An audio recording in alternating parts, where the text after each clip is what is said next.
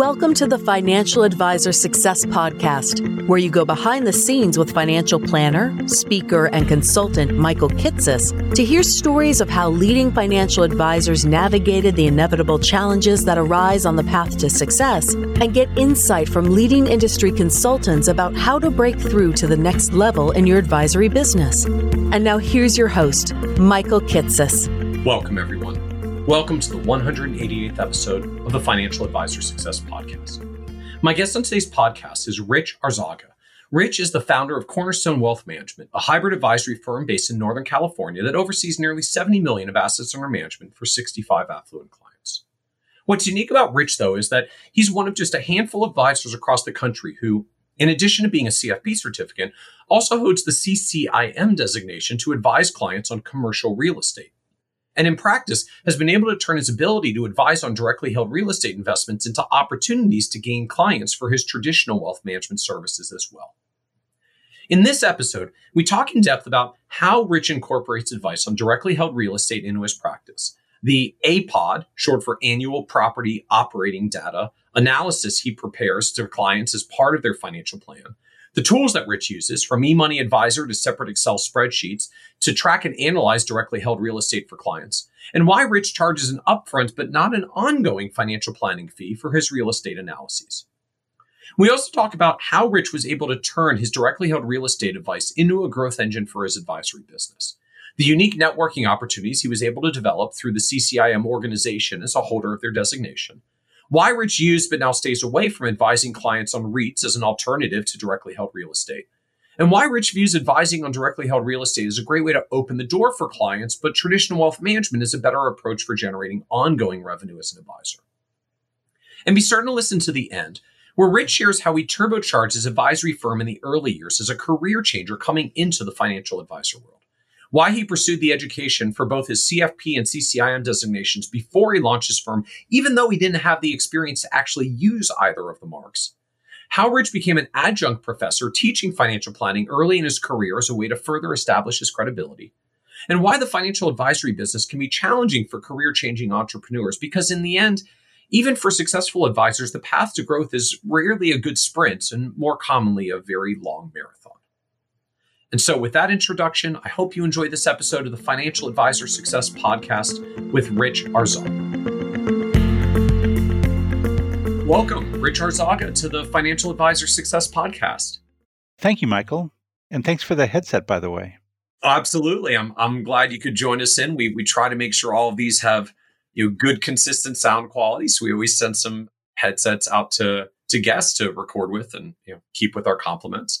I'm excited about the the podcast and the discussion today because I know you have what I think, at least relative to advisor world, is is a, a somewhat unique practice and and and specialization and expertise, in that you you do a lot of work with directly held real estate, and I feel it's like like it's one of those worlds that we just do very little of in advisor world, despite you know lots of people have created a lot of significant wealth with real estate investing. I don't know how much of it is maybe even some of the conflicts of our business model. A lot of us work on assets under management and sort of selling or getting paid to manage a REIT. I don't I don't often get paid with direct real estate. So I kind of have an incentive to have clients pick portfolio based investments. You know, we don't really teach it terribly deeply in things like the CFP curriculum. So for some, I, I, I think we probably just have an expertise gap in being able to get in deeply.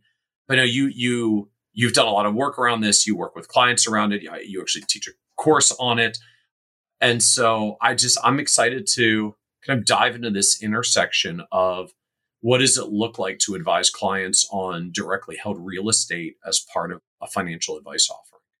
Good. I I hope it helps. So talk to us a little bit about how you I guess came to this place this journey of having directly held real estate as I was going to sort of say like part of your portfolio of what you do in giving advice to clients.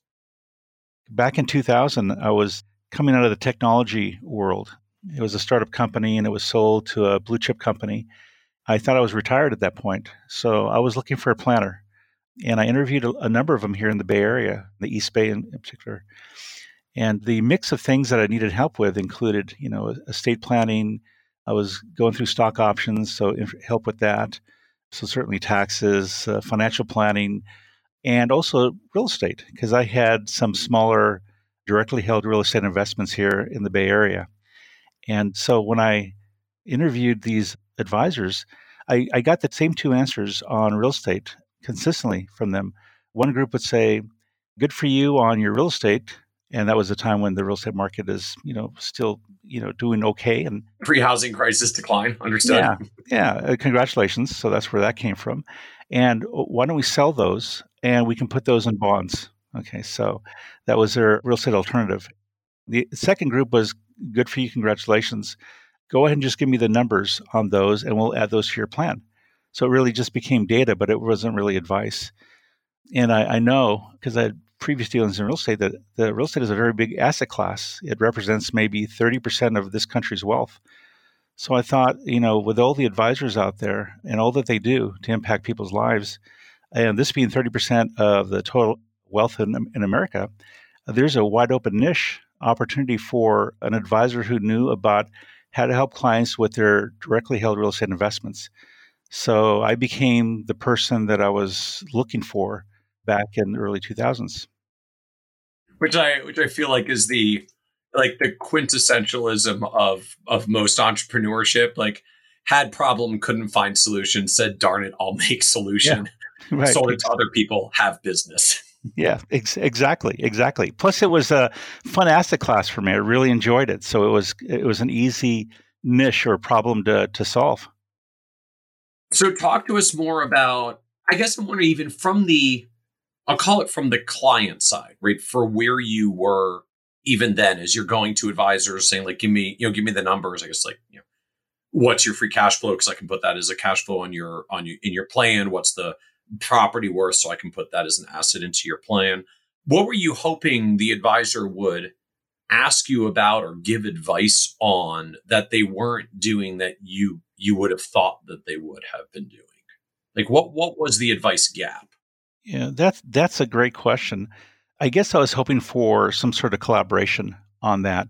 At that time, I wasn't really. I knew a lot about the asset class, uh, but I wasn't really the expert. So I thought I made good choices, but I wasn't certain about that. It would be nice to have somebody who is smarter than me to say, you know, here's a few things that I, I see in what you're doing. So some sort of assistance around how's it performing? Is it complementary to your existing, you know, set of assets? Is the cash flow really necessary? Is it conflicting with other cash flows and is it causing taxes? I just wanted somebody to put it in perspective of, you know, our entire picture. And also just to get some sort of advice either way. If it was this is a good idea or this is a bad idea, I'd like to hear that too. But the idea being not just about real estate in the aggregate, like you wanted this down to like let's talk about this property. Like, I'm not just looking for real estate advice. I'm looking for like advice about this piece of real estate that I have a deed that says I own and I need to know what to do with it. Yeah, that's right. A little bit more in depth on that investment as they would a fund that they would choose. Maybe not as detailed because I know they don't, the operating part is out of their hands, but just more of a higher level in terms of the cash flows on property. Interesting. So, what did that then take you towards? Like, did you go out immediately and say, okay, I've now realized in my moment of epiphany, not being well served by advisors, that I'm going to go become an advisor and I'm going to do this as my thing? Like, was it was it that direct and immediate that you said, all right, I'm going off to do this? It went in increments, I think. I took some time off. Uh, I actually worked for a company, Prudential Real Estate. They were very one of the larger brokerages brokerage companies in the real estate business, and I was working in their new media, trying to start that up for them in house. And while I did that, I decided to go ahead and begin to take courses that took me in the direction of of this. So I, I always knew about a year or two I'd be out and doing what I'm doing now. So the two approaches are one is take CFP courses. And and back then in 2001, 2002, I imagined the best way to become a CFP and an advisor is to take CFP courses. And then the other was to take uh, CCIM courses. And what CCIM is, it's a top designation, like the CFP is, for commercial real estate. It stands for Commercial Real Estate Investment Members. It's kind of an awkward name, but it's CCIM. So I ended up taking courses for both and got, you know, duly, I guess, educated. And, and then I got, then I, I realized after pretty much after I took the CFP courses, as, as many of my students do now, or some of them do now, that you don't need to take those courses to get licensed for the business. You were actually coming at it assuming like I need this CFP certification to get my license to be an advisor, and then got out was like, oh, well, I guess that'll still be useful education. Yeah, well, I knew I wanted to be a CFP, but I didn't know I can get started. So I really, and I thought I did, you know, enough work, but I was so focused on the CFP that that's the direction I went. So by 2003, I had my education done for both, and I began getting licensed and really started practicing uh, in 2004. So it was a little bit slower because I, I decided to go and take the educational route, but that's how I got to, you know, getting the credentials for for what we do now. And so how did you how did you launch and get started? Like where where did you go? Like did you hang your own shingle from the start? Did you join a large firm? What did the entry pathway look like when you when you decided to come into the industry and and knowing you were coming with this CCIM designation that not many other advisors at all have? Yeah. Back then, I think they were. I did a search one time at that point, and I think there was maybe about what 36,000, 40,000 CFPs. And I think only about three or four had CCIM designations. And those three or four actually were selling commercial real estate. So the CFP was probably uh, the first thing they did. Then they decided to go to sell commercial real estate. So I knew it was a thin market there. Mixed blessing. I went to work for SageMark Consulting, meaning I was a contractor with them. SageMark is a planning arm of, of Lincoln Financial uh, mixed blessing because I got some wonderful training there. I, I, learned a lot in that program, and I'm so grateful for it. And I still use what I learned because it is comprehensive. And then the mixed part of it is that it's not really the captive environment that I wanted to be in. Eh, they really, it's less independent, I should say, than than I was hoping for. So within six months after that training, I popped out and joined FSC, which is now known as Advisor Group, I think, and was with them for a while. So that's how I got into that. And I, I was always mindful about the real estate. So in the compliance process and in, in the intake for those firms, I'd let them know that, you know, this is my interest. And we looked at a couple of presentations that I did. The compliance department reviewed them. So I knew I was going to be okay being able to serve that community, at least at that point. I was going to say, did did the firm i'm thinking particularly in terms of these kinds of of traditional brokerage firms have have problems have concerns with you saying i want to talk about real estate. I want to advise on real estate with clients no i, I think they saw it as a a market target audience. I wanted to get into the advice side of it. There's no tools out there. Still isn't really. So i don't think they really saw conflict. The only thing that they were really concerned about was to make sure that the the rules around selling outside the broker dealer that those weren't being violated which which is easy. I just i just follow the rules and it's not a problem. But they're vigilant around that because i do have this specialization. So that, that's all the selling away securities to rules of not not selling outside securities which which i guess ironically means like direct real estate is fine as long as you weren't having clients invest into something that was a syndicated securities offering because that would have to go to through BD compliance yeah, and, and, in fact, I actually get even further away from that line. If there's a discussion on where to go next, I make recommendations to the brokers, but I don't get close to endorsing or even reviewing. You know those other purchases they're about to make. I give them the tools, I give them the coaching, but I'm not there to say this is the one to get. So I, I stay away from that part of it, and it keeps me further away from that uh, selling away line. But they are aware of it. Uh, I'm at the LPL now and so I probably get a few extra questions, but it's never an issue because it really isn't a risk that we take. I guess, uh, and again, sort of speaks to the, I was going to say the irony of, of just, you know, directly held real estate is so outside of our normal regulatory purview. It's like, ah, I don't, I don't even have to oversee the advice you're giving because it's, it's, it's not our, it's quote, not our world. Yeah. Which feels kind of strange to me on the one hand, as you said, 30% of wealth in America is in real estate. It's a major driver of wealth for a lot of people. And, and we sort of talk about it as an asset class when it's a REIT, but talk about it like it's this alien thing in another world when, when it's directly held real estate to the point that even compliance isn't as concerned about it. Yeah, that's that's absolutely right. I've always felt that there was room for a designation in this industry that focused on real estate investment and real estate planning, and that might be able to create the you know the corridor for working more in the space. But I, I don't know what the appetite is for that sort of thing. Yeah, yeah, I guess it would. Well, hopefully, there's at least a little bit more overlap now of CFP professionals and CCIMs. But I guess that's that's your starting market, and it doesn't sound like it's a really big one so far. Yeah. I think again, as you've said, just we, you know, we come in the industry at best, we're not trained on real estate understanding, really understanding real estate, the mechanics of evaluating properties and deals and mechanics and cash flow. And at worst, you know, as as I think you experienced from a few of the advisors, we essentially get down to I don't get paid to give you advice on yeah. real estate. It's like, how about you sell those? We put that into some income producing bond funds or REITs that I can actually manage for you because I don't know how to manage that thing you've you've currently got. Like it it it is, I think, one of the the fundamental business model conflicts that we we almost all collectively experience, whether you're on the broker dealer side or the RIA side. Almost all of us have models that are are fairly tilted towards in not just assets but investable assets and directly held real estate doesn't fall in our investable asset bucket for most of us. Yeah, that's that's right. That's right. So how did you start incorporating this when you said, "All right, I want to actually make this part of my part of my business model when at the end of the day like you you can't sell or collect at least a classic AUM fee on directly held real estate." So how does this work for you or I guess how did it evolve as you made some of the initial moves, I guess, you went through SageMark, landed at FSC, and said, okay, I'm I'm building my business now. I get compensated for certain things through FSC. I want to work with clients who do directly held real estate. That is not one of the things I do through FSC. Mm-hmm. So, like, how did the business model work, or what were you at least envisioning when you got started in this direction? The way it started and how it is now hasn't changed too much.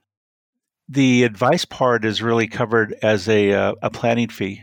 So, for example, a client comes to me and they have $3 million in net worth, and maybe about a million dollars is in an investment real estate property, and another million is in their liquid assets, and another in their home.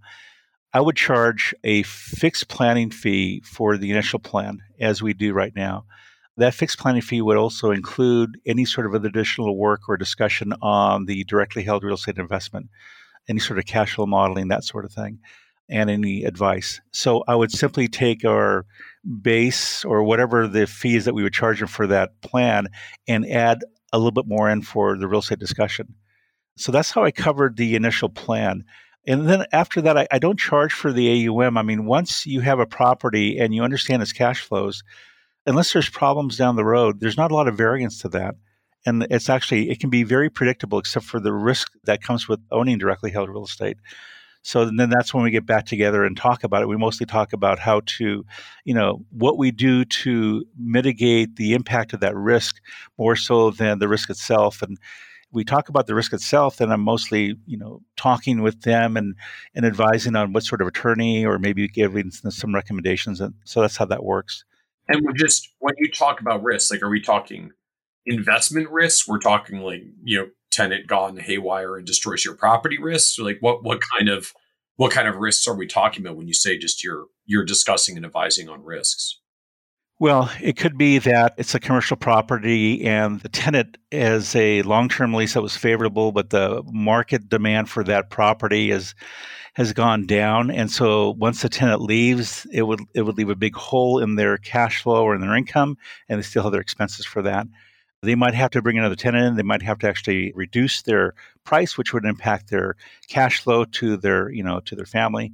It could be a tenant, a smaller property where a tenant squats there for a while. It could be one where they're sued. It could be one like one I owned, a commercial property uh, in in Washington State, where for a year the tenant went dark on on paying rents. So a variety of different risks. Could be legislative risk, you know, where in the plan they actually expected a certain amount of increases in terms of rents it was you know uh, pro forma that way. And there's now more rent controls in some areas than there was way back in what 15 years ago.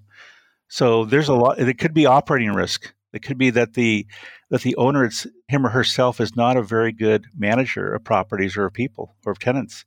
And so there's that risk where they just don't want to increase the rents because they're afraid of to annoy or upset the tenant.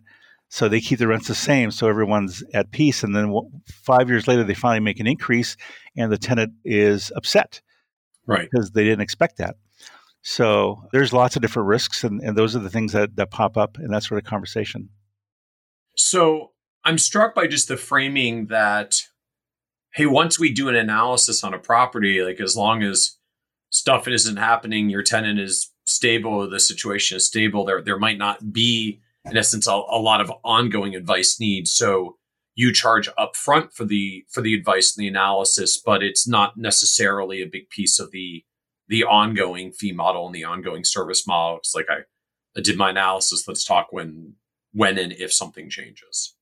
It's almost almost right. It's it's a discussion point during reviews to make sure that things are largely the same.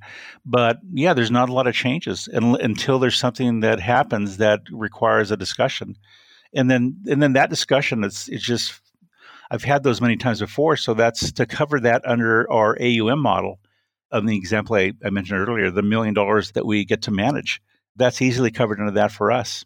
There's not a need to charge another fee for that incident.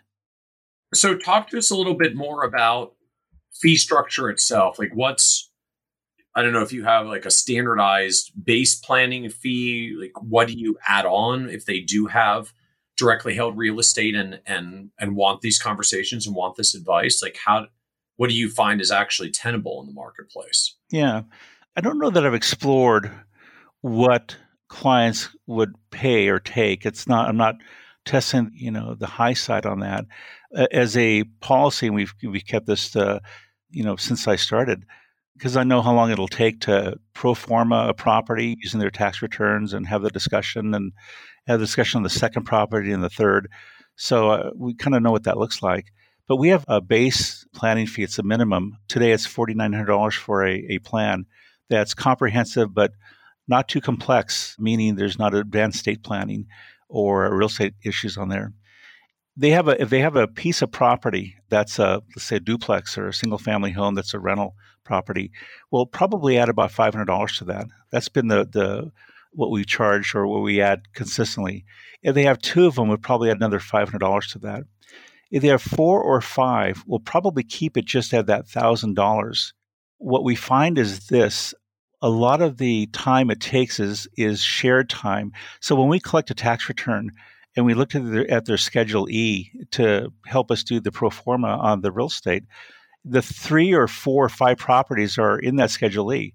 So we're not asking for those documents over and over again. We've got them once. And we pro forma all the properties because we, we want to do that, see if there's any weird stuff going on. And then once we take one or two that represent good examples of a discussion we want to have with them, when we cover them and explain to them how it works and then put it into the plan, then we really, even though we have it pro forma, we really don't have to talk about the third, fourth, and fifth, and so on. So, you know, I don't know that we maxed it out and said, okay, there you have six properties times $500, that's $3,000 more. We haven't ever done that. Now, that said, there are some plans that are more complex and that start maybe at $6,000. And they have two properties and, you know, it's $1,000 more. There's a plan we did that was $15,000 plan. It was a, uh, more of a business exit planning case. And they had commercial property and they had another one they were thinking about buying. So we added some more dollars to that, a little bit more for that commercial property. But the process is the same. So it, it doesn't take us out of our, our lane uh, when we do that work. And so when you talk about doing these analyses, I mean, how, how long does it take you to do this for for each property and, and what are you doing for those who aren't aren't familiar what it, with what it means to to pro forma a property projection? So pro forma cash flow, those are kind of the same things in, in my world. What most people want to know when they have a piece of property, at least those that are advisable, is they would like to know how their property is doing because they think they have a feeling of how it's doing. And their math on that is really about here's my gross income. And by the way, it's gross, not including vacancies or bad debt, that sort of thing. Right. So they use gross income and then they take out the mortgage and take out the taxes and they might remember the insurance. And that's really the, the that's really it. And when people give us an idea, the, the, you ask about the intake of these other advisors early on. When advisors ask, "What is your income?" mostly they're given a gross number. They're not giving the net. And then when if they're given the net, they're not given the net of all actual expenses because there's a lot of other operating expenses that are forgotten that really weigh down performance. So the, tool that we use to help us assess performance on a property is called an APOD, APOD and it stands for Annual Property Operating Data. Again, another awkward term. But if you look up APOD real estate on the web, you'll see a bunch of companies offering these spreadsheets that you can buy. So these spreadsheets are really a way to pro forma the the property. And you put one property on every spreadsheet, and then you can see how it flows. And the great thing about these I'm going to go use the word APOD now. The great thing about these APODs, these cash flow tools, is that they also, the good ones, consider the client's tax situation and they count right off an interest, they count the cost recovery. So it really is tax sensitive. And they can give you a performance analysis year to year for, let's say, 10 years. They can also give it to you an internal rate of return before and after taxes. So if you put in the right tax marginal tax rate for the client and make sure to include the state, you're going to have a really good idea what performance looks like. And so when we do these analyses, that's what the end product is. It really is is a pro forma or an analysis of the cash flow for the property that the client owns. And it's an eye opener because they they don't realize that actually when they thought they were making money, they're break even, and when they're breaking even, they're actually losing money.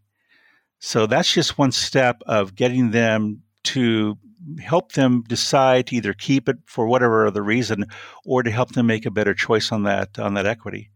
And then you bump that to the plan and it becomes it just accelerates the the drama of, you know, whether it's if especially if it's bad of a bad property. And so what are you ultimately trying to boil down to? Like a a a raw dollar cash flow, a like return style metric? Like what is your you know what is your free cash flow relative to your equity invested? What is your free cash flow relative to the asset value? Like what what do you look at at the end of the day to say is this a good return or a bad return? I mean i get it. If it if they thought they were making money and it turned out to be zero or negative. Clearly this isn't probably good but you know we do the math. I'm making money. Like on what basis are you deciding or giving recommendations to say that's that's good money or that's not good money? We should redeploy that. Right right. So the big picture we use the plan as a way to see if the property is you know contributes to their objectives or if it actually takes away from it. So after the apod is done we use our, a tool to put that some of that data in because at that point we have kind of net information that we can just plug in make it easy for the tool the tool we use is eMoney, and they do have a schedule for real estate. It's not very comprehensive, so we find that using the APOD first and then taking key data and then putting that into eMoney's schedule for real estate does the trick. And so by putting that property in there, we can see and then keeping it for the balance of their life. If that's really what they they plan to own real estate, and that's really one of their objectives or one of strategies to get to their objective or for financial independence, we'll put that in there. And then we'll do a scenario where, well, what if we didn't have this in there? And what if we sold it? And, and by the way, it's not my preference to sell it or not sell it. I just want to know if there's a better use of that equity. So to answer your question, we put the scenario in there. What do we take the equity? What do we sell it for a little bit less than we think it's worth? We pay the taxes. Mean, we really do a number on the net proceeds for that property just to make sure that it's very conservative. And then you put that equity back into the plan. And then what it shows us is it shows us the use of that net equity at a, their risk tolerance level based on their risk reward. Are they better off keeping that property, which would be great? That means it's consistent with their goal to own that property, or whether they're better off using that equity elsewhere or buying a better producing property. We'll put that as another scenario to do a 1031 exchange. So that's what the that's what we use to measure how a, a property is contributing to a financial plan for a family. And so I guess in in essence you end out with if the if the cash return on equity is a better is a better return than whatever your portfolio assumption is, then this is going to model well. If their cash return on equity is worth than, worse than whatever your portfolio return assumption is, it's going to look better to make some shift. That's that's most of it. I think the uh, the other part is taxes. So when you put this into a plan and then you consider taxes, if they're already, for example, if they're already earning a large amount of income, and then they're generating more income from the real estate, their tax situation is actually worse because they're paying taxes on some of the income that they're getting from the real estate property. So maybe taxes actually play a role in that, but you cannot see that from the APOD by itself.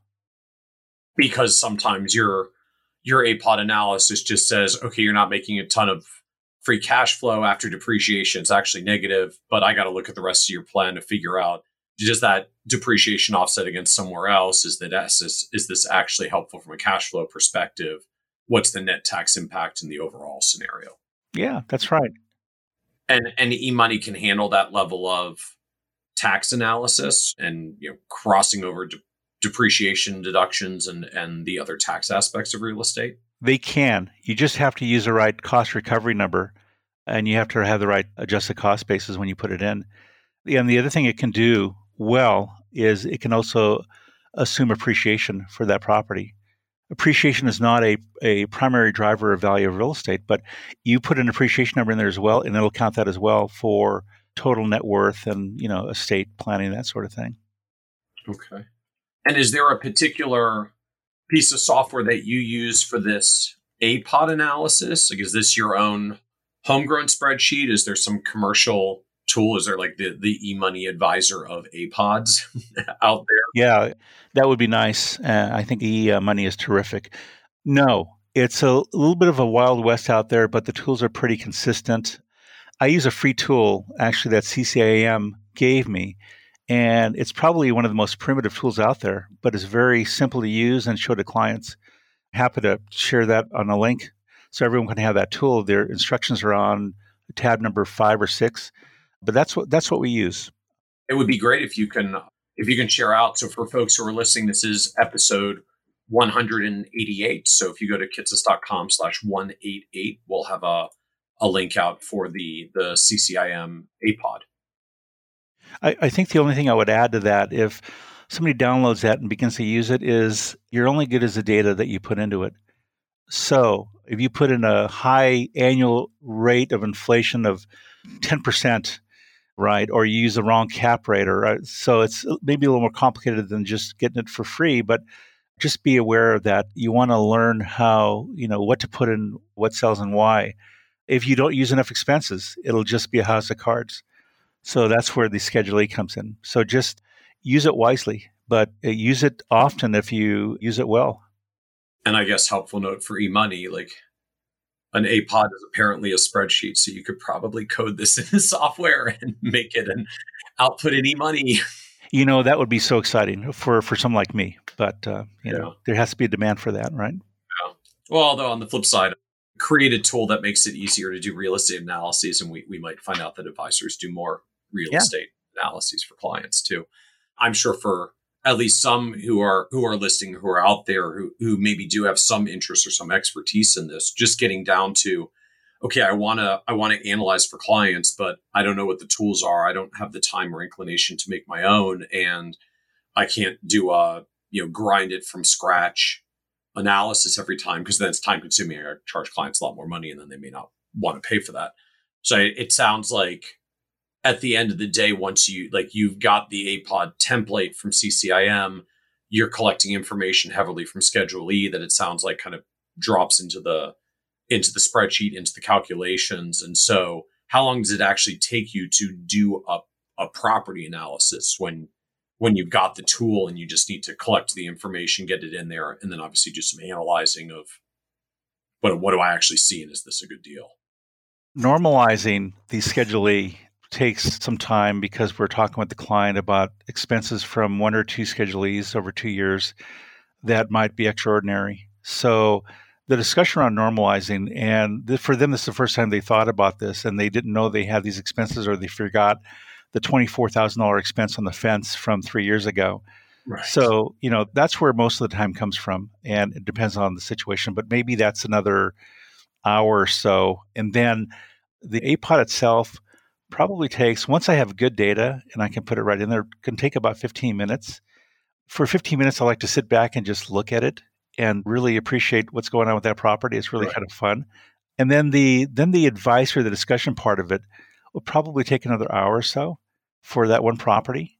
And then the second and third will be ve- very quick if we even do those because they'll understand. Right. Because once you've taught them, like, you know, as your advisor, as a professional, like, here's how I look at your property, here's how I analyze it, here's how you properly think about all of these different costs and expenses. Like, 50 minutes to teach the first time you know one, one minute to remind them for the second property after you've gone through the first yeah and at the end when they when they learn that then there's one part of that apod that we go to religiously in fact we just jump there because they know they can rely on this because the key around populating the apod or any plan is to make sure to, that you use your own data you're not using your own stuff and, and if they're missing things you want to point that out too and agree on the assumption on that expense but the part that we go to is a, called a T bar or T chart. And that is a simple illustration. It's a T form. And people have, you know, four questions about real estate that they have or that they want to buy. How much money goes into this property and when does it go in? So there's two questions right there. And then how much money comes out and when does it come out? And so the T bar does a really good job in one setting showing this year by year, a very simple, concise way, and also shows an internal rate of return. So we jump to that then for the next properties, and it's very quick work around that.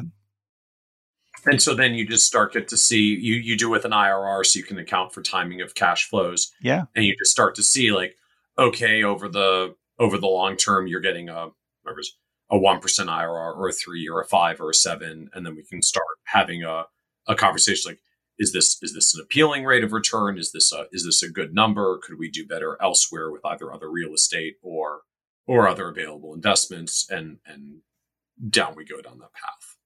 And, I, yes, and I realize as we're talking about this, this sounds like quite a process. What we've just been talking about the last 15, 20 minutes or so.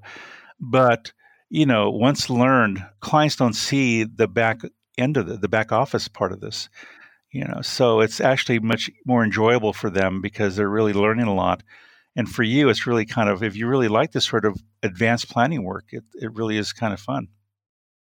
Well and and enemies sort of makes the classic point around anything where you form some kind of of of niche or specialization. You know i think for a lot of advisors listening like we can all say well I, I can I can take in a bunch of real estate information and put it into an Excel spreadsheet and do some analysis. It's like, yeah, but if you're not used to looking up on, at them on a regular basis, it's going to take you longer to figure out where to grab the right information and what information you need and make sure the spreadsheet's calculating right and that you're doing the math right and that you've got all the pieces there. And then it gets built each time and you're not used to exceptions and clients take a while until you've done a whole bunch of these and you just get to a point of uh, yeah you know i could do it. Anybody who wants to take the time can probably do it but you're doing this in a systematized basis in an hour or two which lets you charge less and do more of it. Everyone else may have to charge $1000 or $2000 to cover their time for it. And if you charge enough you don't get as many people that want the service because it got more expensive and the economics don't hold. Yeah that's right. And, and i think we've been focused on the technical side of this because you know, sudden money. I know you had Susan Bradley on your show before, but they talk about two sides of finance. They talk about the what the technical side and then the emotional side. So we've been covering the technical side, but the emotional side is there's a whole nother discussion around you know why they why they have it, why it's important, what will it do for them, that sort of thing. And so when you talk, when an advisor thinks about this, there is that technical part of it that we, you just talked about, but then there's also the discussion about you know why is this important and it normally boils down to something about they're very it's common, but either about insecurities about the other asset class, a supreme confidence on real estate, you know, some sort of family imprint that you know that the family had real estate or some sort of very close friend they trust that was successful in real estate. It's, something like that, and, and then being having that discussion on a deeper level than just collecting the data is really important. And how often, or I guess that's like, do you get into the conversations and dynamics of just you know Mr. or Mrs. Client, like do you want to be a landlord? Have you dealt with property managers before? Like how how much are you into the I guess like the the execution of buying and selling real estate or the ongoing management of buying and selling real estate or trying to connect clients to those resources like or are you primarily at just the the business and economic analysis like we've done the apod this is a good deal or not a good deal you need to find a different property to invest in often I mean, the area that we don't spend a lot of time on with them is execution of that because there's other people, insurance companies, attorneys, brokers that can that help them with that and they get those details. But you know, we're often the precursor for that sort of activity. So I have a client in, in Berkeley now who is thinking he was retiring and thinking about either leasing their commercial building or selling it. So it's quite a discussion. It's uh, he has a, a, great range of options. He uh, is actually in a good position right now in his case, even with COVID nineteen. But you know, it's not an easy decision, and it's also a financial decision too, because all of them have different outcomes. Their, their range of outcomes is considerable. So I'm happy to spend time with him on that discussion because it's interesting. It's important to him, and he may not choose the best financial decision but that's okay because it's really more it's more i think it's more about comfort level for him and what he'll be okay with in the future and maybe about risk. Maybe he wants to take a little less risk and so maybe some of the options kind of fall off the table. So often. And so does that mean you've ended up with like a a network of people that you refer to or you just kind of let let clients go do their own thing once you've given them advice like you you need to find a different property or are you actually trying to give suggestions like hey you might you might want to buy in this city or county or area not that county or city or area. How how far down that road do you go? Yeah the latter we don't do. We don't pretend to know which markets because you can actually get a decent real estate investment in a market that is perceived to be not a good market to invest in. So it really is is more real estate decisions are more by property than they are by market although the market is more of an kind of a global thing. You can still find a good deal somewhere. So but we don't do that the tactical stuff because there's no way we can really know that. But we do have a, a resource for clients and so especially local here in, in northern california but if i have a client that wants to settle some real estate in florida the CCIM network comes in very handy. The advisors can do this too. They don't have to be a CCIM. They call the local chapter, they see who the board members are, they work their way through the board members. The advisor will give them a profile of the client and what their needs are and what they have, not the details like address or name, but just kind of a profile these folks in that position at CCIM will give some names. They will be happy to share. Sometimes it's their own name, right? But they'll be happy to share some other names. And then that's how you come up with, and then you vet them across and you ask another person, what about this person? So you actually end up with three or four pretty good names as a start for a client. So the network can be as far away as that. There's a, a process for getting some decent names and getting a good head start.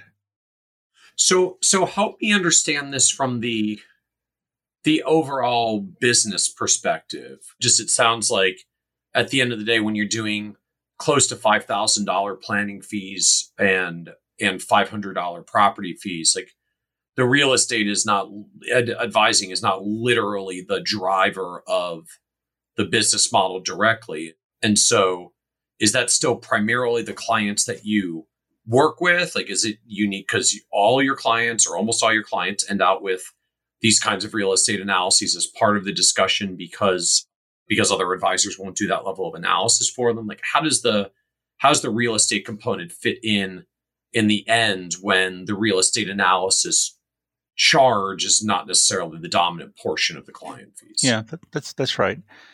First of all, the real estate is a niche that we're we're interested in and it serves a community.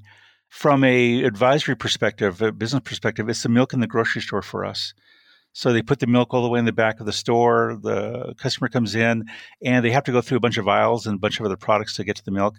And I don't make, make mean to make it sound that way, but it really is kind of our our centerpiece, and the reason people some people come to us in the beginning. From there, and I would guess probably about forty percent of our client base. It's a small client base. Forty percent of our client base has directly held property where we've done some sort of work like this, like we talked about. The other 60% came from referrals or came from our natural market. Or maybe they initially thought they wanted real estate investments. They came to us as being, you know, more knowledgeable. And then maybe they actually did something, or maybe they didn't, but they stayed with us as a client. So that's kind of how that breaks down. But you're right the fee from planning for real estate is not a big driver for our business in terms of gross revenue. But it's the driver for a lot of new client growth because it's what distinguishes you from all the other advisors that won't do that thing. Yeah. We get referrals from CFPs on discussions of people that have real estate and they just, the CFP's eyes glaze over because the folks, all they want to do is talk about their real estate. So they gladly refer those people on. It reminds me, I I think I had heard first heard this from Mark Tibergien, and apologies, Mark, if you're listening and I bastardized your your quote, but but something to the effect of to be effective in the marketplace, you really just have to be similar in capabilities to everyone else in almost everything, and materially better in one. Hmm. One thing can create the differentiation for you to say, yeah, a lot of advisors can do a lot of stuff for you, but if you need this one thing, this is where I have expertise that you're not going to be able to find anywhere else or very mm. many with very many other advisors. And you often only need one thing that you're materially better than everybody else. And anyone who has that problem is is coming to you and you can grow a business on that basis. Yeah. I understand that statement. It, it, makes sense. For us, we like to believe, and I think many of your advisors believe this as well, that we're very good at, at everything that we do, and we are special at the real estate advice area. But yeah, you're right. Uh, you know, in the land of the blind, the one-eyed man is king. I think that's what he's saying.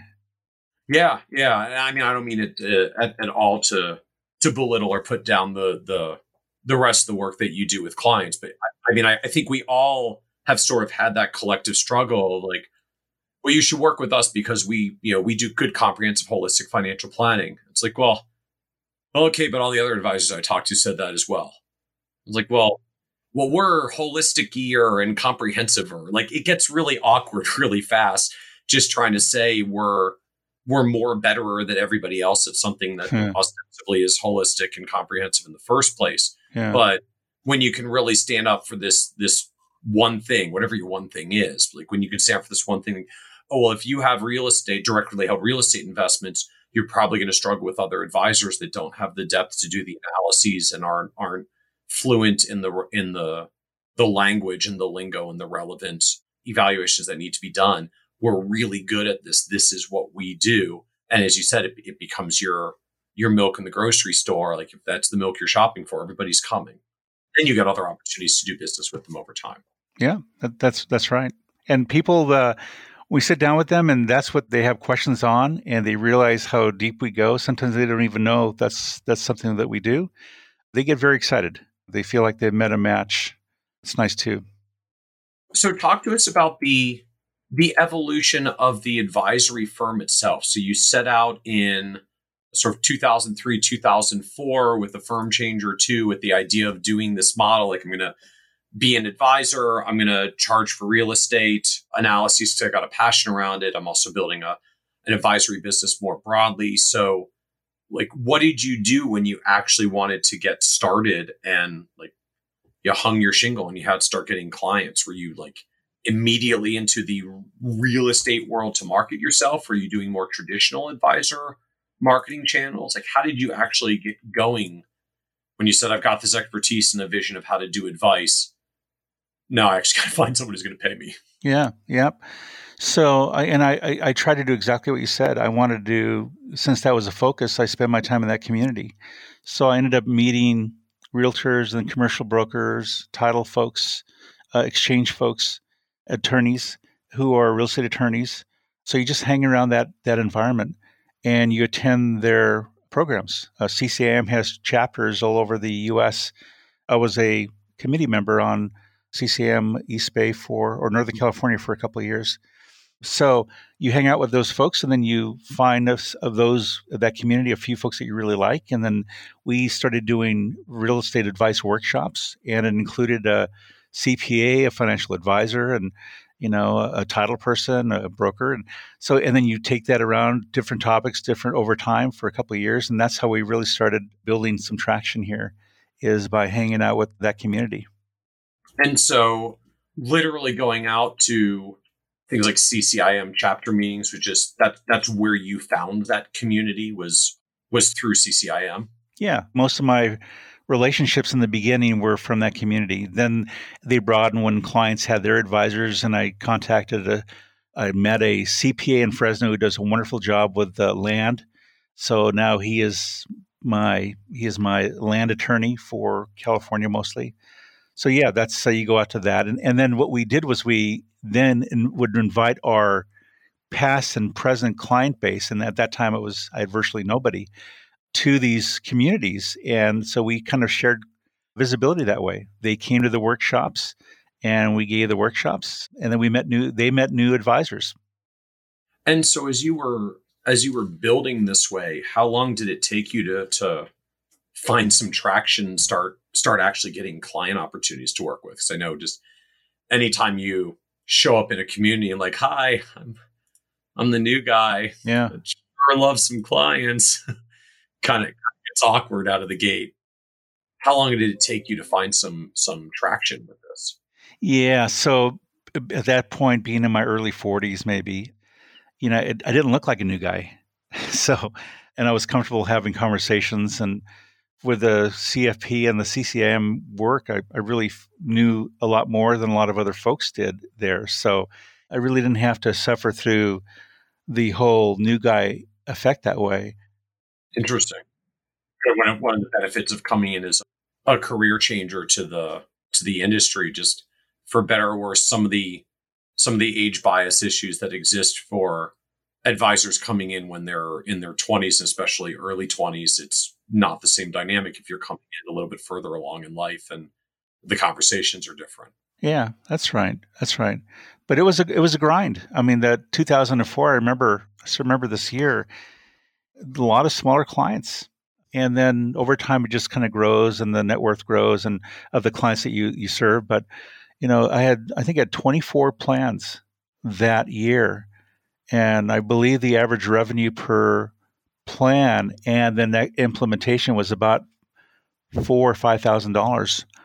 So my, my first full year on a gross basis. So my first full year, you know, was just over a hundred thousand dollars of revenue in 2004 for this business. You only get to keep a small piece of that in broker dealer world as as you're going as well. So that's that's gross minus grid payout minus business expenses and the yeah, rest. That's right. Mm-hmm. And these were even at the early stage, like these were planning fees, these were real estate analyses. This was also implementation with with insurance and investments and other brokerage products. Like what did the what did the business model look like for you? Then? Yeah. The real estate analysis were part of the planning fees. So that's kind of in, in one bucket there. I think I was charging $2,500 a plan back then. I think most of those 24 plans were paid. So that gives you an idea what that looks like. And then the balance then came from implementation. So uh, it would be, you know, advisory accounts, it might be some insurance as well. So that was the first year. And the second year, then that doubled. I didn't do as many plans that second year, but the revenue doubled. And then that and then the third year it I think it increased a little bit more as well. So this was what four, five, and six. So at that point, and it doesn't exist today, but at that point at FSC, we could do 1031 exchanges because they're securitized. They offered them. So I did a couple of one or two of those, not a whole lot of those, frankly, because directly held real estate mostly they want to they want to control it on their own. So they're not, you know, likely to go into a group investment. It's contrary to what their their objectives are. So we did a few of those, and that that helped a little bit with the revenue. Those were 1031 like kind real estate exchanges into packaged REITs that are still eligible for 1031 exchanges? So to be clear on that, actually, there's there's only one way you can go into from a directly held property into a REIT. That's through a 721. So it, they didn't. None of them involved that. You would actually go into another commercial property, or uh, they were all commercial properties at that point for 1031s. So you go from like kind real estate, which could include land, by the way, to uh, another real estate asset that generated cash flow. So these were industrial warehouses. Well, there's only a few of them, but the industrial warehouse, office building, another warehouse. So that's where they went.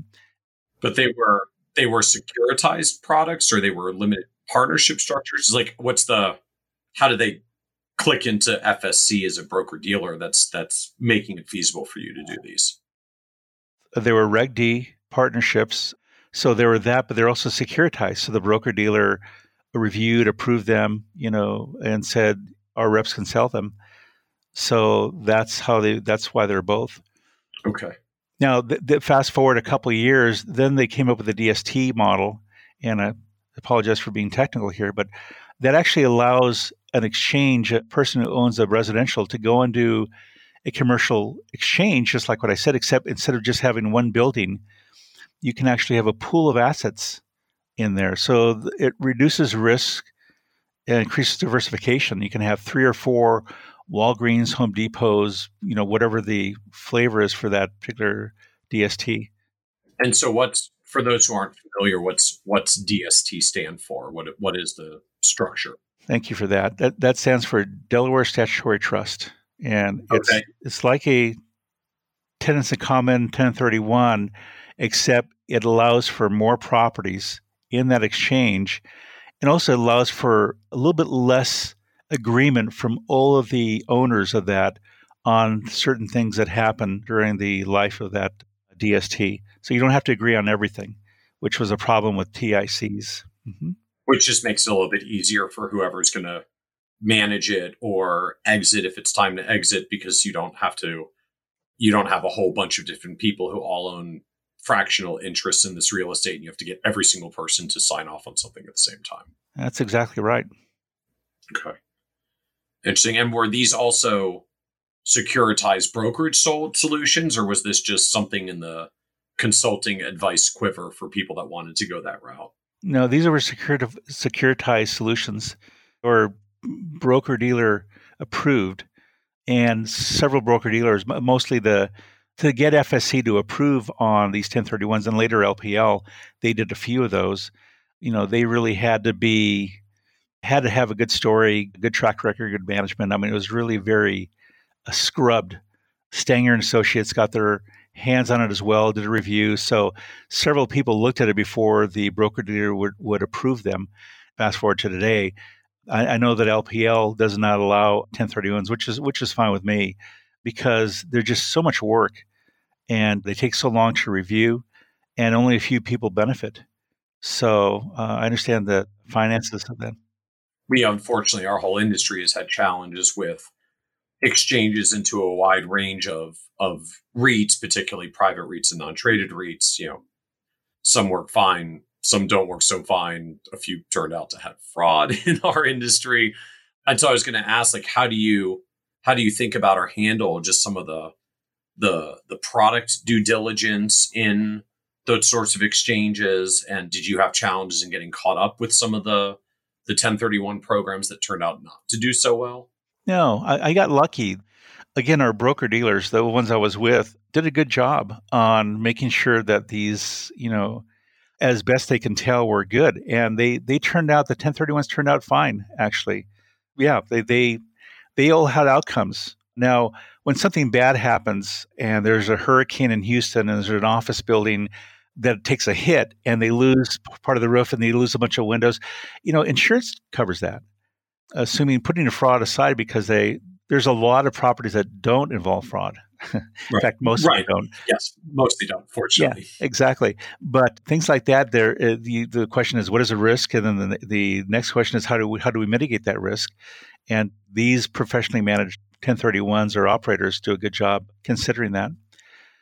But it's nice to not have those available because, frankly, it just took a lot of work, and it's still, in my mind, is still a lot of ass, a lot of equity in one property. So I'm kind of glad to be diversified away from that 1031s for my own practice.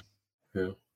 So how do you handle the challenge the other end of just again you're you're back to this world of I'm doing a lot of advising on real estate with a specialization in real estate and I don't have a get I don't have a way to get paid as much on that advice short of the advice fees I do on the real estate analysis up front, but that's not the driver for the business model. Yeah.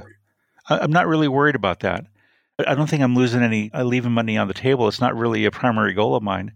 I mean, the primary goal was to be the person that I was looking for way back in the early days. So the and I'm not, you know, I, I don't want to. I'd rather keep it on a higher level and be an advisor than you know execute on some of those details.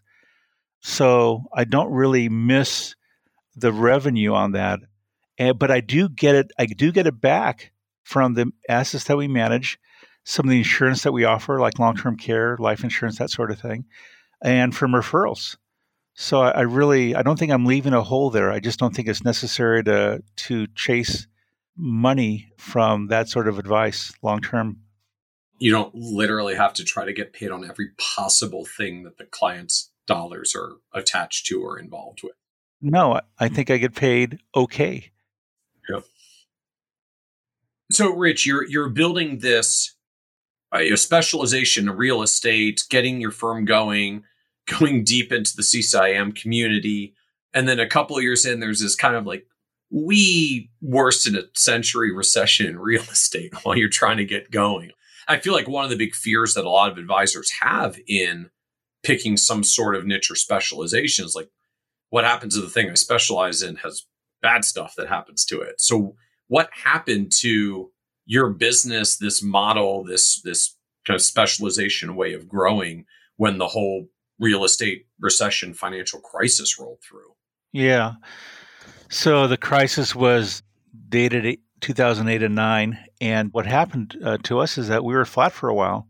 It did have an impact. So there is truth to the idea that, at least in our case, that you're subject to the risk of that one asset class. So our servicing was probably a little different, and the sort of calls that we got in were different too we got in calls from people who knew that we this is what we did, but they're mostly trying to get their clients or their friends out of a partnership or out of a friendship that had that where they invested in a property together. I mean, there's a lot of stuff that happened that was bad during that time. And so we got calls like that, and none of those are really very. Everyone's trying to exit and and cut their losses. So there wasn't a lot of great business opportunity there for us, but there, there was a chance to help a few folks and, and then get them along to some attorneys who helped them even further. So that's what that was. But it really did impact the growth of the, the firm for a number of years. But is that like it it set you back? You you lost assets and clients, just kind of knocked you flat because the growth channel thing you had just wasn't growing as much, but you still had clients already that did their normal client things? Well, I, I think if if forty percent of our clients are subject to that risk, and probably more than that, because it did impact people that didn't have directly held real estate. So there was, you know, it really impacted everyone, but especially our directly held real estate clients. And then they needed money out for reserves, right? And then we got some money in from somewhere else, and then some more money came out. It really was a flattening of our AUM, if you want to measure that way, as well as revenue. So it did have an impact. We weren't starving, you know, and we were okay. I was still sort of retired, you know, from 2000, 2001, but it wasn't fun. Right. So what is the what does the advisory firm look like at this point? Can you can you paint us a little bit of a picture of the the practice as it exists today? Sure so we have a number of clients that we help with plans like we have two right now that probably won't be long-term clients we don't count them our, in our client base but we are helping them and they're both real estate cases so putting folks like that aside who might pop up later on we have 65 clients where we do comprehensive work uh, where we handle assets. Some of those clients are really, some of those 65, not a lot, but a few of them are really small because they're relationships that we have and we want to help them. But they're counted in that 65 and we help them with the overall planning, comprehensive planning. And again, about 40% have directly held real estate. So if you focus on that 65, we manage, well, now it, depends on the market this week, right? But we're at about $70 million of assets under management. Almost all of it is advisory. And we charge a classic, you know, scale. We are at 1% all the way from 500,000 to $2 million. For anyone under 500,000, we really don't we really don't go after that community. Sometimes we still help them, but that's 1.35, but we end up never charging that. We end up always charge one all the way to about 2 million, even though it's on our schedule. And then it drops down 10 basis points roughly for a few uh, every 10 or 20 million dollars after that. So that's what that looks like in terms of what we charge and, and what our AUM is and our, our clients. And so you've got an upfront planning fee of $4,900 plus add ons, and then an ongoing AUM fee if they want to work with you after initial planning. It's like yes. a step one, step two thing. That, that's right. And, and, then the the average average plans this year, I think they've we've been about six thousand dollars or so. So, and then on, on, top of the planning fee and the AUM, there's also insurance. If there's a, a gap and there's a need for insurance, then we offer that too. What insurance domains are you typically involved in? The the three are life insurance, disability insurance, and long term care. And in practice, like when you look overall at the the revenue mix of the firm, like how much of the of the revenue is is planning fees versus AUM fees versus insurance business? How does that how does that typically break down in practice? I should know that. I I don't know that. We in fact we're a, a customer of bean counters, so they would know that. But uh, I don't remember what that is, but our insurance revenue is is not bad. So I'm, I'm Court of the Table every year for the last 11 years or so. That's a MDRT million dollar roundtable, I guess, performance level. And Court of the Table means that you up there, and, and I don't know, maybe it's the top 10 or 15 percent of producers for uh, people that belong to MDRT. So it's it's pretty decent. And then we have another revenue stream with the insurance whisperer, but I'd say uh, over $100,000 in revenue from the insurance side, not included in the AUM side. And planning fees, I mean, if, if you want to spitball it, if you use $5,000 times maybe five, six plans a year, that gives you an idea what that looks like. So maybe piece that together. Because you're at, at this point, you're not necessarily trying to add a high volume of clients. You're you're focused on on building the practice around you and and your personal capacity? Yeah, we have another. We have two advisors here to serve the 65 clients, and then we have one service advisor. So we can, I think, we can serve another 20 people without having to add headcount at this point. So it's, uh, and then the next person we bring on is going to be the person that takes over from us, which hopefully will be sometime. We'll bring somebody in sometime in the next year or two uh, for that. And you mentioned Insurance Whisperer as well. What is what is Insurance Whisperer? So both Dave Winkler, my partner, and myself teach at UC Berkeley Extension. In fact, Dave just I think he just stopped there uh, recently. The PFP program there offers a variety of classes. I've, I've taught four of them over the years, and uh, I would get requests from advisors for help on their RIAs they know that I do real estate. I've, t- I've taught the class for many years. They know me and, and uh, to some extent trust me, I think. And so they say, Can you help us with this case? So back in the old days, we would do that. But when we gave people or their customers or clients our business card, it would look like we did the same thing that they did, that we were competing. So I decided a few years ago to create a brand that was separate so that we would be able to help RIAs uh, and other professional advisors with uh, insurance re- services that were fiduciary based and also planning based. So I created Insurance Whisperer. So that is that what that's about. We help in, in our marketplace. We help RIAs who want an insurance partner or who might have an insurance license, but they don't want to do it themselves anyway. They want to be able to talk about it. They don't want to handle a transaction. So taking your insurance expertise as a partner with other advisors, but being able to put it under a a separate brand. So as the advisor, when I explain like Rich Arzaga's coming in to work with us on your on your insurance needs, they don't feel like I'm putting my client in front of someone else who looks similar to doing what I do. It's yeah. R- Rich is with Insurance Whisperer and is going to specifically help with the insurance needs that you've got because I'm working with you on the rest on an ongoing basis. Yeah, I, think I had more of a concern about that than the advisors because they know me and they know I wouldn't do anything to poach their relationships. But I think it helps helps both clarify the relationship with their client. Interesting. Okay. And I'm curious as well, you had mentioned growing the business at FSC. You're now at LPL. What was the what was the switch and what what led you to LPL? Well, so back at FSC, I was with a OSJ, a, a group that was at FSC, and they decided to to leave FSC all at once, all 200 advisors plus, and move over to ASC, Associated Securities Corporation, which was a subsidiary of LPL Financial. So I I I liked my relationships back then with this OSJ, and I just I went with them, and LPL was a big firm at that point, or ASC was. I was a small firm, but it was part of a bigger firm. So I said, "This is," and their due diligence was comparable, and so on. So I, I made the move with my group. Within a year, inside of a year, we had another BD change where uh, LPL swallowed up ASC. We became LPL. So probably a good move for everybody. Interesting. Uh, part of the, I guess this the the reality of the broker dealer world, particularly in, in the consolidation age, is you know just sometimes the name of that top changes and you you get the news. It's like okay, I guess we're over here now. In that case, back in 2009, I, I think the it was less than that and more that LPL was planning to go public. So let's clean things up and make them consistent. So that's what happened with that. They rolled up, I believe it was three or four different firms into LPL, and now the LPL is about 16,500 or 600 advisors in the in the group.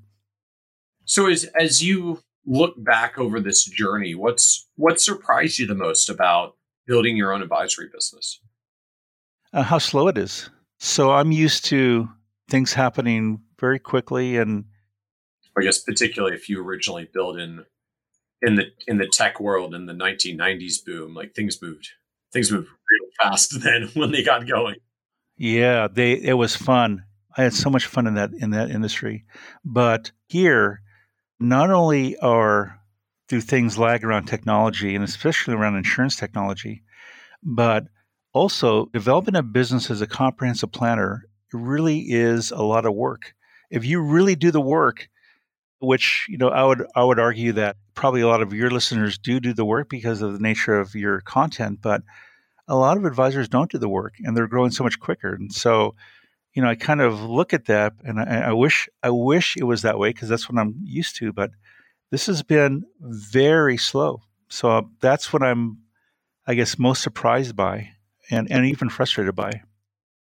Yeah, it's it's the comment I make for a lot of younger advisors, just newer advisors coming to the industry. Like you, you have to view what you do here as much more a marathon than a sprint, right? We try to come out fast. I'm getting started, particularly if you if you don't start with enough savings or or fallback net for yourself. Like there's a lot of pressure to get revenue going very early on. But you know, as as with running a marathon, like if you try to sprint right out of the gate, you're you're much more likely to just tire and burn out. Like you you you have to make sure you're set up to pace yourself through it because it's a long run. Like it's a really positively compounding one the longer that you're in it, but it's a really. Mm-hmm. Yep. Yep.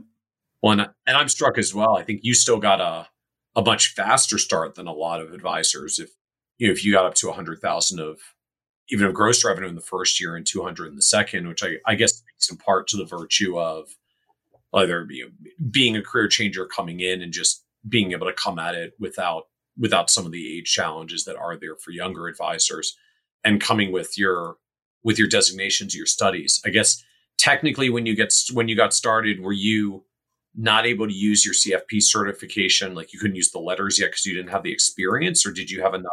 Correct. Correct. So I had the education, and I didn't even have my CCIM back then because I didn't have the hours or the portfolio that's required to be able to qualify for that. So I had to wait for both of them for a, a couple of years.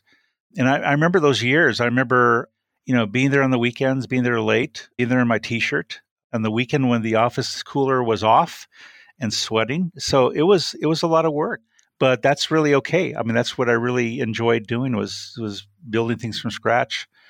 So uh, it wasn't the hundred thousand dollars was okay. I mean, it was a lot less than I used to make, but you know, it was it was worthwhile. And there's a lot of great people I met along the way. And so, what was it like coming to the table? I guess with the with the education because you've done the coursework, but not the letters. So this is the, uh, I guess, if you think of the Kolbe test and you look at look at the different four colors, and there's the green, which is a quick start.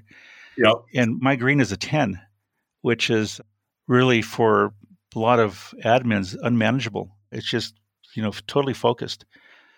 So part of that was was in my what, 2005. So I was only a year into this business, and this is where I get the street cred that you're asking about. I had a terrible insurance instructor back at uh, Berkeley. Now they're gone. That person's long, they're still with us, but long gone. So, but I realized, you know, the way you learn insurance is by teaching it. So I didn't have very many transactions. I had two at that point, I think, two insurance sales in nine months or something like that, or a year. And so I called the program and I said I was a, I was a part of that program. I took this class from this instructor. I remember that class because I know it was a common weak link for them. I, I know it was a problem for them. And I said, I think there's a better way to teach. I say, I said, I think there's a different way to teach that class. So I use the word different. And they said, "You think there's a different way?" And I said, "Yes." I said, and, and this is without. This is back then. This is without. They're trying to solve a problem. I didn't have very much credentials except that I called and I said I could teach the class. Right. So, and this is in the fall of 2005. So they said we were to, uh, brainstorming. They said, "I wonder if you can take over the class midway through." And she realized as she was saying that that it would be very disruptive to do that. Plus, I don't have any curriculum. Plus, uh, you know, she didn't know I only sold two policies. I, I needed some ramp up time. So she decided, she talked herself out of it, and I actually took it over the very next spring, fully prepared to teach it, still with not a lot of actual experience. So teaching in 2006 at the extension, by the way, I think I'm a pretty good teacher. I don't, I don't know people think that when they come to class, you know, they're going to get a guy they don't know.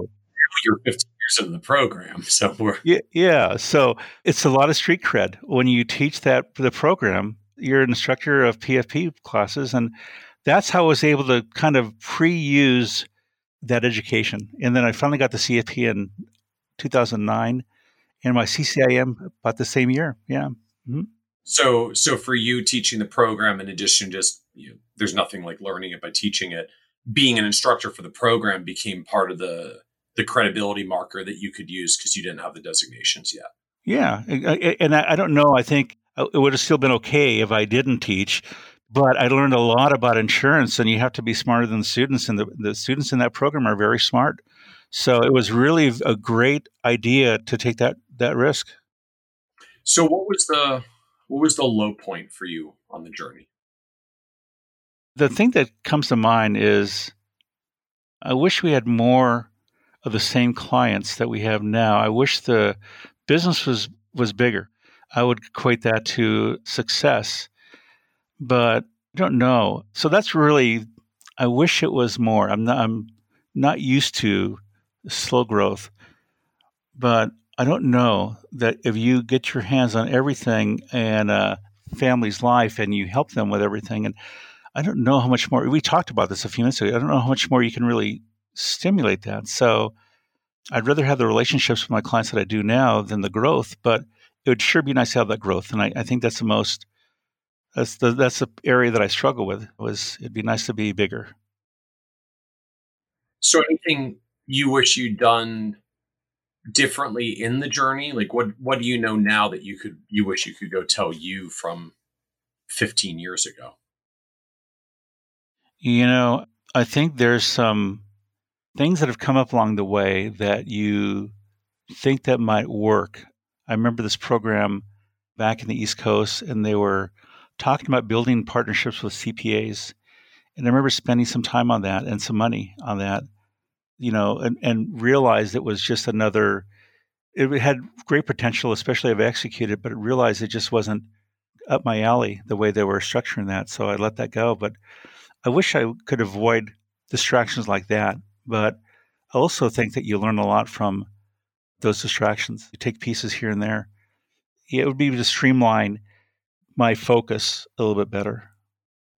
It's the blessing and the curse of being a, a, a Kolbe 10 quick start. You know, you can you can get off the line to get started on something in the way that a lot of other advisors, a lot of other people struggle with. You know, one of the biggest challenges I think for people starting businesses, starting firms, getting launched as advisors. It's just like the the hardest thing about getting started sometimes is getting started.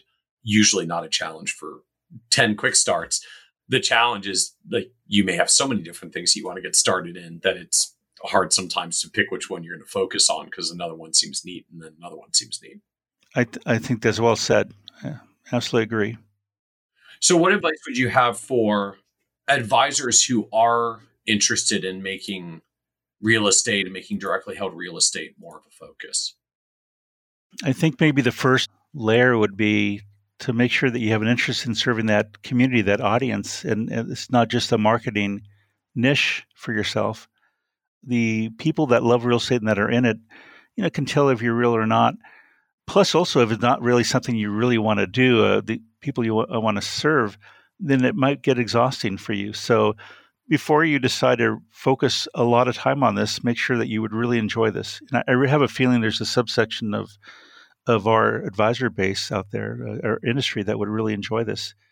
And then after that, become credentialed. You know, take uh, the best education I had for this is the CCIM curriculum, and it is expensive and it takes it, it takes a, a while. And then to get your CCIM, it takes some work. Can you give us a at least a sense like what what kind of costs are we talking about and what sort of work does it take thereafter to get it done? Yeah. If I can summarize it, I, I, am looking, I'm thinking about my prices back then in 2002 or so. So back then it was about $1,000 a class, and each class lasted a week, and they didn't come around very often. So I ended up flying to Denver and Jacksonville to take several of these weeks. But so a thousand dollars a class, you have to take four classes. So that's four thousand back then. So it's probably about six thousand now. If I had to guess, you can go on ccim.com and see. And then another elective or two. So there's that. You have to pass them all. There's exams at the very end of them. They're not easy, but for CFPs, they're not they're doable. Some people there will not pass because they just struggle with concepts and numbers, frankly, commercial brokers. That's who else is in the audience commercial brokers and you as a financial advisor. And then uh, you have to have a portfolio of advice. Now, if you're an attorney or CPA, you get exemptions from that because you're deemed to have given advice on that. And There's a way that they can certify that. For me, I got an exemption because I give advice. So I had to show, I think it was 10 or 20 million dollars worth of advice, a plan. I had to show an APOD. I had to show the outcome. I had to show the receipt that I got paid for it. So that was pretty easy because uh, by my first year or two, it was well over that amount of money. Interesting. That's how they measure it. Like, what is the what is the aggregate amount of real estate that you have given advice and done APODs on for which you were paid? Yes, correct and then they they look at this. They, it's a portfolio you put together. They review it. I, I suspect they review it, and they want to make sure that you're not crazy before they give it. Because once you have the designation, then unfortunately there's not any CE to that.